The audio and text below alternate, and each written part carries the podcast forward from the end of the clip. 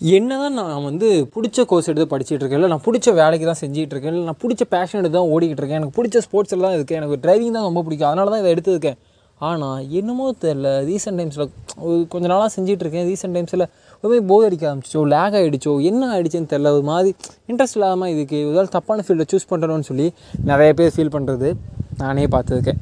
Hi hello welcome and வணக்கம். நான் உங்கள் நண்பன் நண்பன் ஆஜி நண்பன் பேசுவேன் என்னடா இன்றைக்கி பற்றி பேச போதா இன்ட்ரோலாம் ஒரு மாதிரி கொடுத்துருக்கு என்னடா அப்படின்னு கேட்டிங்கன்னா ரொம்ப சிம்பிளான விஷயம். நம்ம முக்கியமாக என்னோட ஏஜ் குரூப்பில் இருக்க பசங்க எல் பசங்க பொண்ணுங்க எல்லாருக்கும் காமனான விஷயம் என்னென்னு கேட்டிங்கன்னா ஃபார் எக்ஸாம்பிள் இப்போ நான் ஒரு காலேஜ் முடிச்சிருக்கேன். காலேஜ் முடிச்சுட்டு என் ஃபீல்டு வேறு என்னோட பேஷன் வேறு பட் நான் ஏதோ விஷயத்துக்காக ஏதோ எனக்கு எனக்கு தெரியும். நான் எங்கே ஓடிட்டுருக்கேன். அல்லது ஓகே கொஞ்ச நாள் போகட்டும். நான் அதுக்கப்புறம் நம்ம பிக்கப் பண்ணி ஏதோ ஐடியாவில் நம்ம இருப்போம் ஓகேவா யாருனே தெரியாது. அவன் எவனே தெரியாது. உள்ளே வந்துட்டு என்னப்பா தம்பி?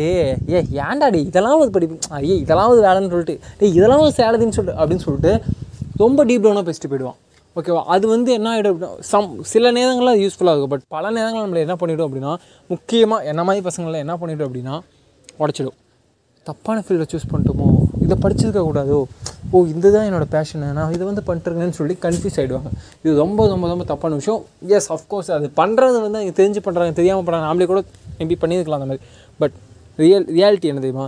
அந்த மாதிரி பேசுறவங்க நம்மளை சுற்றி இருந்துகிட்டே இருப்பாங்க. நாளைக்கு நீங்கள் வந்து எந்த ஃபீல்டு வேணால் சூஸ் பண்ணிக்காங்க ஓகேங்களா நீங்கள் வந்து நான் வந்து மிக ஒரு ஆக்டர் ஆக போகிறேன்னு வச்சுக்கோங்களேன். ஒரு ஆக்டிங் வந்து செமையாக போயிட்டு இருக்குன்னா at some point of time some point of time சின்னதாக ஒரு லேக் கிரியேட் ஆகும். ஒரு சின்ன ட்ராபேக் போக போகும் ஓகேங்களா அந்த டைம்லேயும் ஒரு வேறு தப்பான ஃபீல்டை சூஸ் பண்ணுமோ அப்படிங்கிற எண்ணம் வரவே கூடாது. ஏன்னா நம்ம எதுக்காக இதை சூஸ் பண்ணுங்கிறத ஒரு ஒரு ஒரு பர்பஸ்க்காக தான் நம்ம கிரியேட் பண்ணிப்போம். எனக்கு வந்து ஆக்டிங் பிடிச்சிருக்கு எனக்கு வந்து பேசுறது பிடிச்சிருக்கு எனக்கு இந்த ஸ்போர்ட்ஸ் பிடிச்சிருக்கு எனக்கு இந்த ஃபீல்டு பிடிச்சிருக்கு எனக்கு ஒரு ஃபோட்டோகிராஃபி பிடிச்சிருக்கு எனக்கு இந்த டிரைவிங் பிடிச்சிருக்குன்னா ஏன்? அப்படிங்கிற கேள்விக்கான பதில் உங்களுக்கு மட்டும் தான் இருக்குது.